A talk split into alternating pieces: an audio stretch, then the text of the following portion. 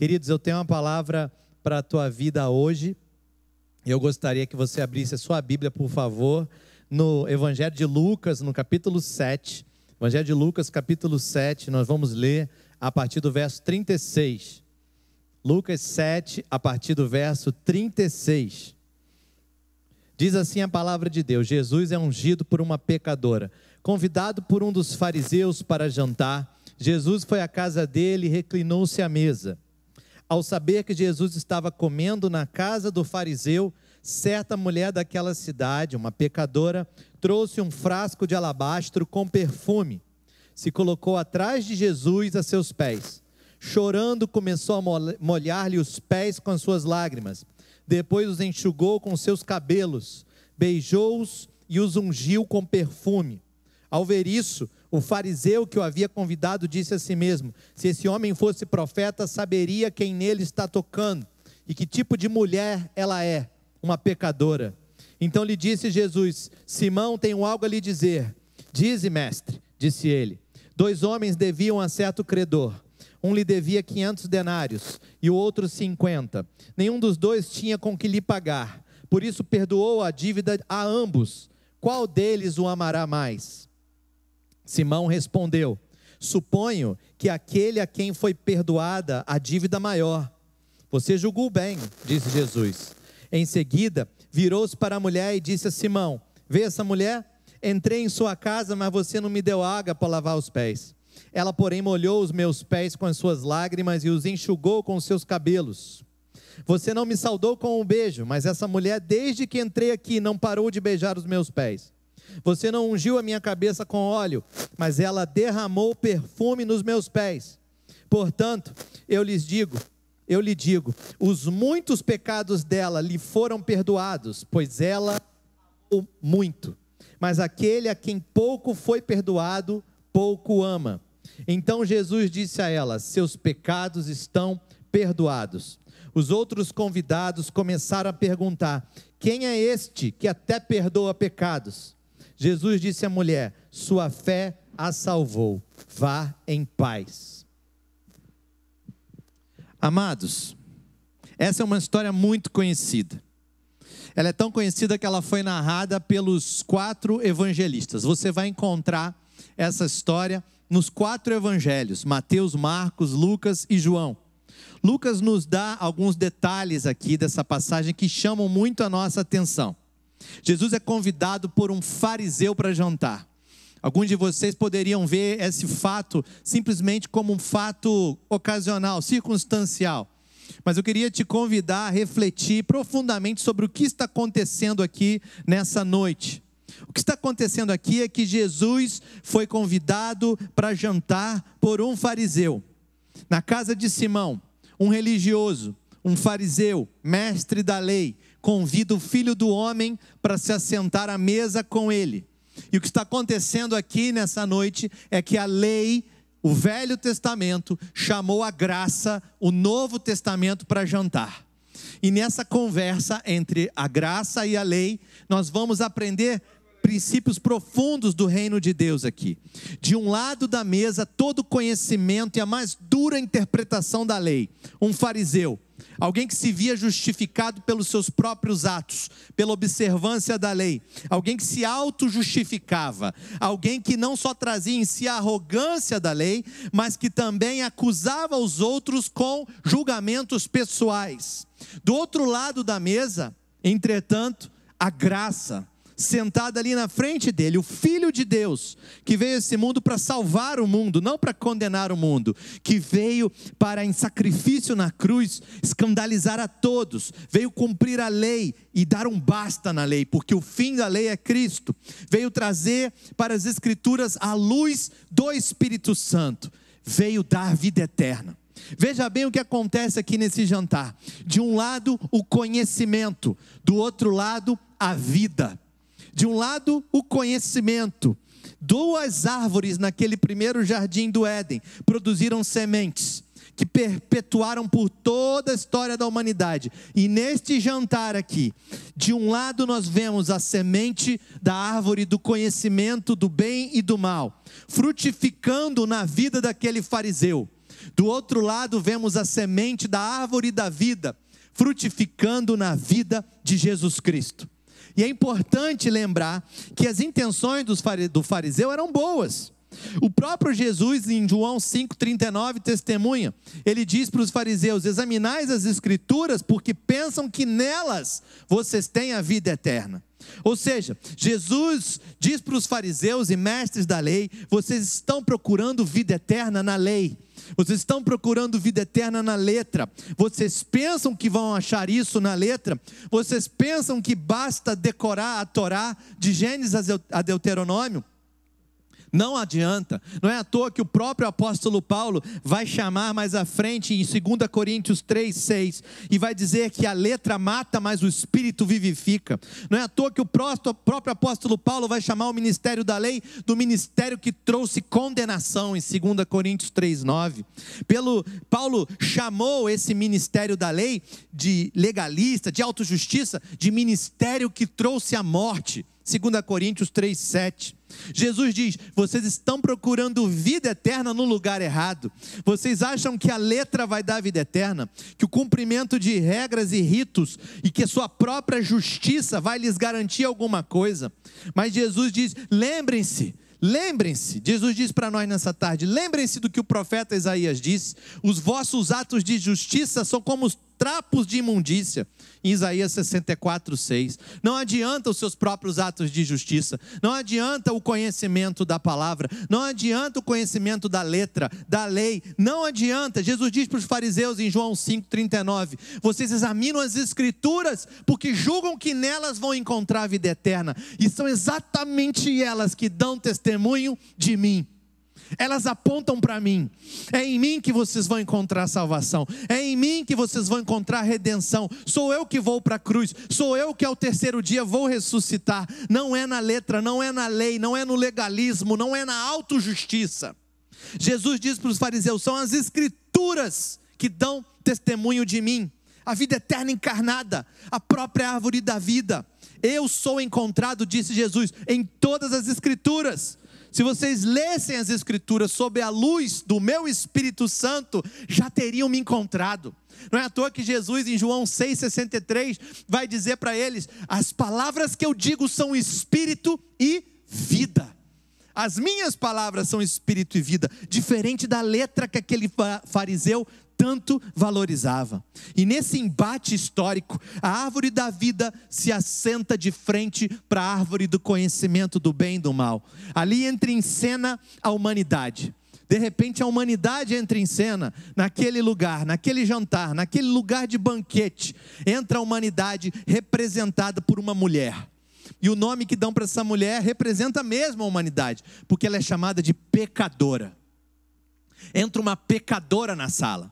Quando essa pecadora entra na sala, quando entramos nessa sala do banquete, ambas as árvores têm os seus frutos para oferecer. Um fruto é muito atraente, pois ele parece mais acessível, é bonito, dá conhecimento do que é bom, do que é mal, mas Deus avisa, em Gênesis 2,17 ele avisa: esse fruto é venenoso. Esse fruto é venenoso. Deus nunca disse que mataria Adão e Eva por causa do fruto, mas ele disse: no dia que comerdes desse fruto, vocês morrerão. Esse fruto é venenoso. Não comam veneno. Não comam coisas venenosas.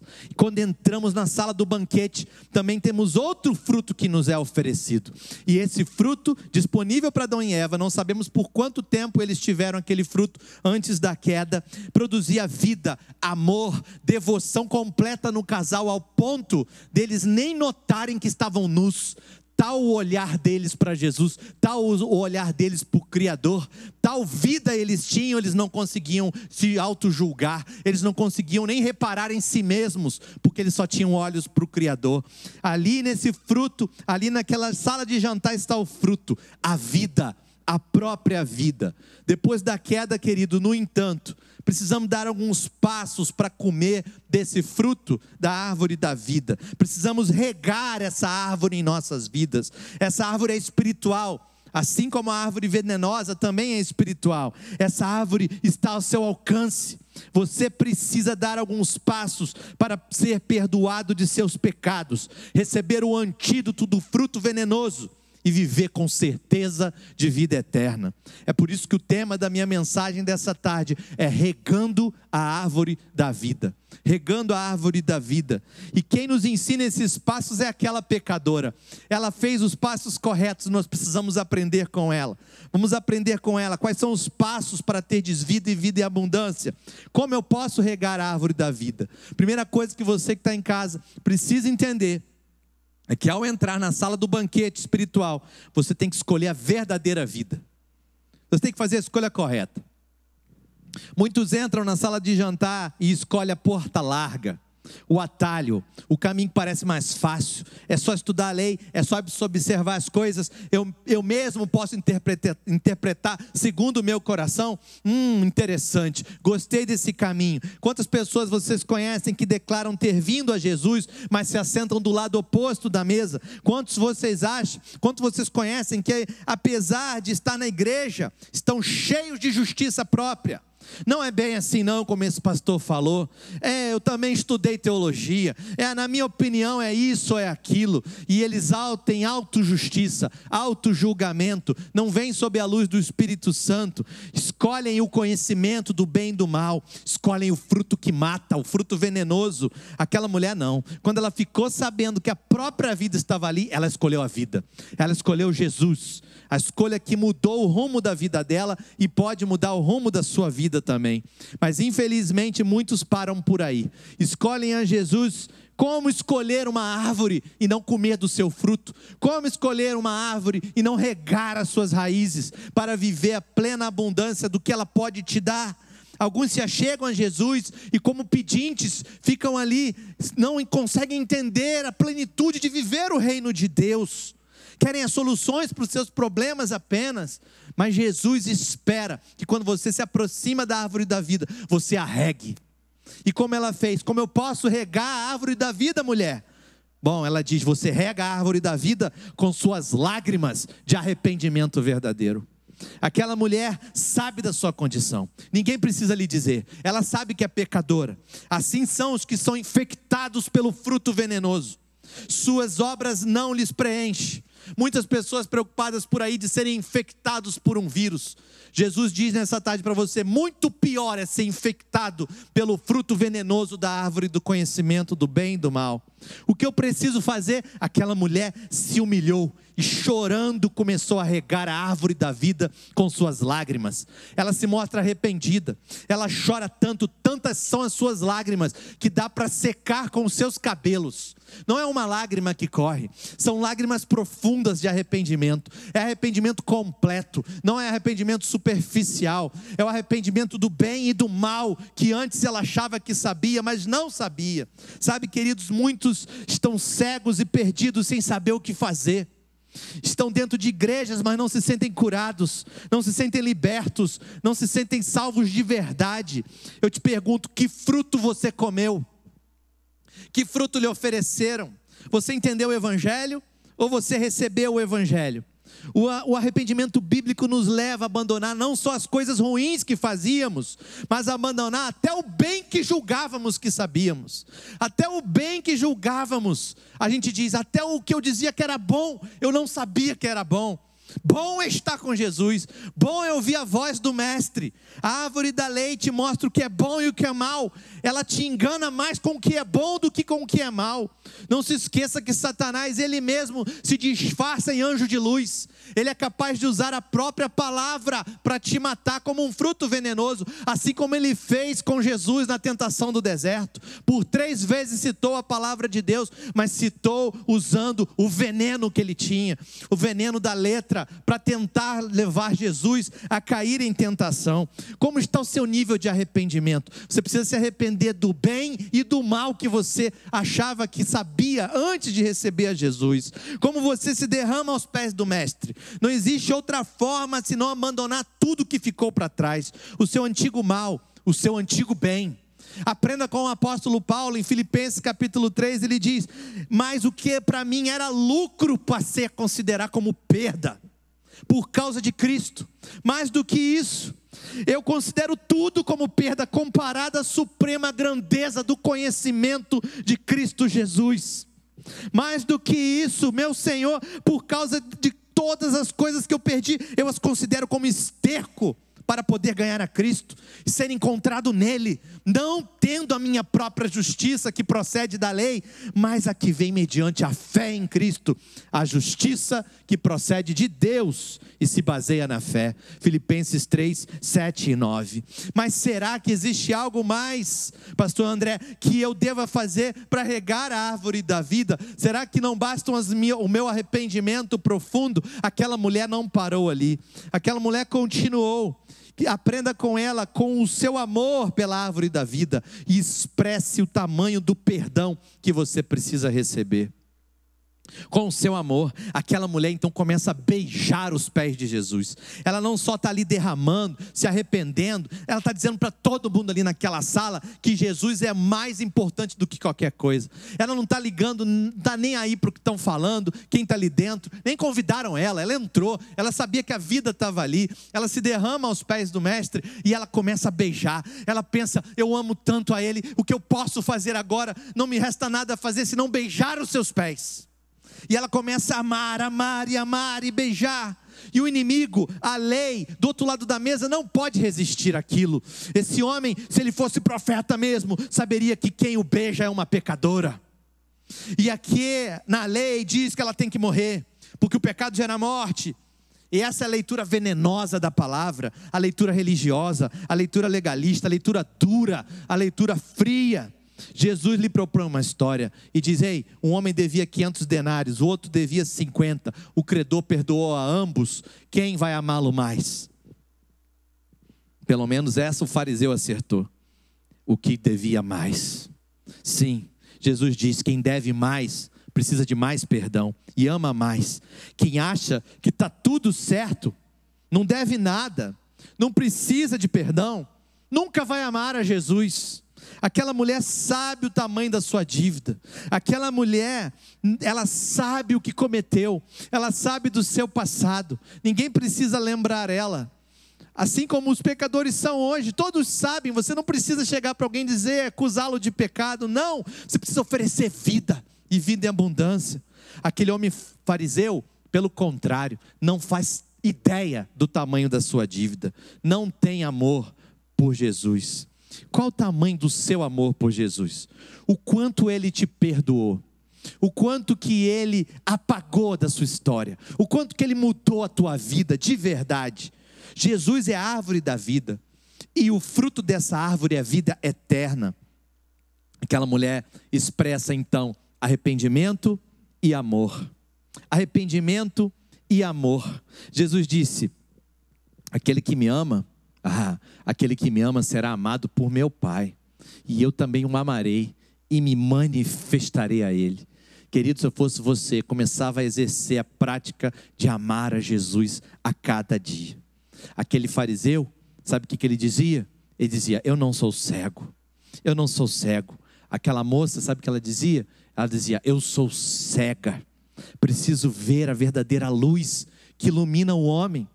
Jesus certa vez disse: Se vocês fossem cegos, não seriam culpados de pecado, mas agora, porque dizem que vêm, são culpados de pecado. Como assim, Jesus? Aqueles que dizem que já vêm, aqueles que dizem que não precisam de médico, aqueles que dizem que não precisam de arrependimento, essas pessoas não podem ser alcançadas por esse amor. Esse amor é alcançado por aqueles que se arrependem e reconhecem que precisam de Jesus, precisam de perdão, precisam desse amor sobre a vida deles. Foi assim que o apóstolo Paulo encontrou com Jesus. O apóstolo Paulo, fariseu de fariseus, da tribo de Benjamim, circuncidado ao sétimo dia, está caminhando em direção a Damasco. Ele está ali transpirando contra a igreja do Senhor Jesus. O Senhor Jesus então se encontra com o apóstolo Paulo. O que acontece com Paulo? Depois daquele encontro, ele fica cego e precisou ficar cego um tempo para entender que tudo que ele tinha, todo conhecimento, toda a vida religiosa, todos os anos de igreja, criado desde criança na igreja, tudo aquilo que ele tinha não servia para nada. Jesus dizia para ele: Você está cego agora. E agora? Ele disse: Agora eu preciso do Senhor Jesus. Agora eu preciso da luz de Jesus. E ele então olha para Jesus e ele é, volta a vista dele. Então ele é batizado, ele é cheio do Espírito Santo, mas ele precisou passar por um momento de cegueira. Ele precisou passar por um momento de admitir que ele na verdade não via um palmo à frente do nariz dele. Querido, amar a Jesus, amar a Jesus é a coisa mais linda que você pode fazer. Se arrependa dos seus pecados e ame a ele, mas ame ele com amor extravagante. Ame ele, se humilhe na presença dele, se arrepende e ama. Ama Jesus para ser amado pelo Pai. Mas em último lugar, nós precisamos honrar a Jesus com tudo que temos e com tudo que somos. Aquela mulher entra naquela casa carregando um vaso de alabastro. Aquela mulher entra naquela casa com um perfume, um perfume caríssimo. Em outros textos, nós vamos encontrar que era um perfume tão caro que os próprios discípulos se revoltaram quando ela derramou aquele perfume. Aquela mulher entra naquela sala com aquele perfume, e ela, depois de chorar os seus pecados, e ela, depois de amar a Jesus a ponto de beijar-lhe os pés, agora ela derrama aquele perfume, ungindo a Jesus com um líquido valiosíssimo o valor do salário de um ano de trabalho. Aquela mulher então derrama aos pés de Jesus. Nos outros evangelhos, vamos encontrar que as pessoas ficam revoltadas. Que desperdício! Jogando esse perfume fora. Poderíamos vender e comprar comida para os pobres. Eles ainda estavam infectados pela árvore do conhecimento do bem e do mal. Eles sabiam o que era justo, eles sabiam o que era justiça. Eles estavam infectados. É muito melhor do que jogar esse perfume aos pés do mestre, vai perfumá-lo. Jesus vai dizer no Evangelho de João, ele vai dizer: ela está me preparando para o meu sepultamento. Vocês não estão entendendo o ato profético delas, você, dela, vocês ainda estão olhando pelo viés da lei, pelo viés do que é justo a partir dos olhos de vocês. Neste caso, o bem deles próprios. Vamos vender, vamos ter muito dinheiro. É um ano de trabalho. Imagina o salário de um ano de trabalho trabalho, o que não poderia ajudar o tanto de gente, Jesus os repreende. Jesus os repreende e diz: não é assim que se olha para as situações. Vocês estão olhando a partir do coração contaminado de vocês. Vocês precisam olhar a partir da luz do Espírito Santo. A partir da luz do Espírito Santo. Vocês precisam entender isso, queridos, ao ler a palavra de Deus precisamos ler à luz do Espírito Santo. O Antigo Testamento, lido à luz do Espírito Santo, ele se torna graça. O Novo Testamento, lido à luz da nossa própria justiça, se torna lei. Nós precisamos entender que não se trata de uma parte ser mais preciosa que a outra. A palavra de Deus é toda preciosa, se ela toda for lida à luz do Santo Espírito de Deus. Ali ela se transforma em vida, ali ela se transforma em espírito e vida, ali ela produz vida em nós. Oh meu Deus, como preciso me arrepender das vezes que eu mesmo olhei em orações ao Senhor, argumentando com argumentos humanos. Não é assim que se ora, não é assim que se fala com Deus. Se fala com Deus a partir do sacrifício da cruz, a partir da ressurreição de Jesus, a partir da voz do Espírito Santo de Deus, aquela mulher perfuma o ambiente, assim como o Espírito Santo enche o ambiente daqueles que honram a Jesus, aquela mulher enche aquele lugar de um perfume valiosíssimo, aquele lugar é diferente, aquele lugar agora está impregnado de uma presença, de um cheiro que lembra algo limpo, puro, novo. Aquela mulher entra pecadora, sai justificada. Aquela mulher entra num ambiente de graça. Aquela mulher vê o que é estar aos pés da árvore da vida. Ela quase que pode ver o fruto amadurecendo e quase caindo na mão dela. Aquela mulher, ela está nos ensinando a lição mais preciosa que você pode entender. Jesus dá uma lição na lei nessa história. A lei não consegue purificar ninguém. Aquele homem não ofereceu água para os pés de Jesus. A lei não consegue amar ninguém. A lei mata, a letra mata. Aquele homem não saudou Jesus com um beijo sequer. Aquela mulher não parou de beijar os pés de Jesus desde que entrou na sala. A lei não enxerga a honra em se doar. A lei, ela tenta julgar o que é reto, sem a luz do Espírito Santo na palavra de Jesus, na palavra final de Jesus, a palavra de Deus. Aquela mulher derrama tudo que tem aos pés do Salvador e o perfume enche a casa. Agora sim, arrependimento, amor, sacrifício arrependimento, amor e honra. A árvore está pronta para dar o seu fruto. Está tudo pronto. Pronto para receber o fruto da árvore da vida, lá vem. Jesus se vira para aquela mulher e então a árvore dá o seu fruto precioso e ele diz: "Os muitos pecados dela lhe foram perdoados, pelo que ela amou muito". E você? Deixa eu te perguntar nessa tarde: como está o seu coração diante de Jesus? Jesus disse para ela: Os seus pecados estão perdoados. Os seus pecados estão perdoados. Vá em paz. E você? Como está o seu coração? Como está a sua alma? Como está a sua vida diante de Deus? Você já se arrependeu dos seus pecados? Eu não estou perguntando se você é membro de igreja, nem se você é criado dentro da igreja. Eu não estou perguntando Quantas pessoas, quantas igrejas você já frequentou? Eu não estou perguntando isso. Estou pedindo para você olhar para o fundo do seu coração agora e ser muito sincero consigo mesmo.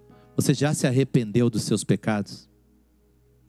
O Senhor Jesus, quando ressuscitou, se encontrou com seus discípulos numa sala fechada. Ele abriu o entendimento deles e ele disse: Vocês agora entendem que era necessário que o filho do homem morresse, sofresse nas mãos dos mestres da lei, ressuscitasse ao terceiro dia, para que em seu nome fosse pregado o arrependimento para o perdão de pecados. Essa é a mensagem do Evangelho. Eu não sei que evangelho te venderam. Se te venderam a graça barata ou um evangelho barato, mas o evangelho não é nada barato. Ele é de graça, mas não é barato. Custou muito para Jesus. Você precisa se arrepender dos seus pecados. Você precisa ver o tamanho do perdão que você precisa. Não negue o perdão de Jesus. Se renda aos pés de Jesus. Hoje é o dia para você fazer isso. Você ama Jesus? Como você demonstra isso? Quais são seus atos de amor? Você honra Jesus? Com a sua parcela de sacrifício para honrar o Rei dos Reis, o Senhor dos Senhores. Eu vim aqui hoje para te dizer: não basta entrar na sala do banquete e escolher o lado certo da mesa. Muita gente faz isso. Você precisa comer do fruto da árvore da vida, deixar o antídoto para o veneno, cobrir você da cabeça aos pés, o sangue precioso de Jesus, que foi derramado na cruz do Calvário por você. Só dessa forma a graça te atingirá e você será salvo por meio da fé.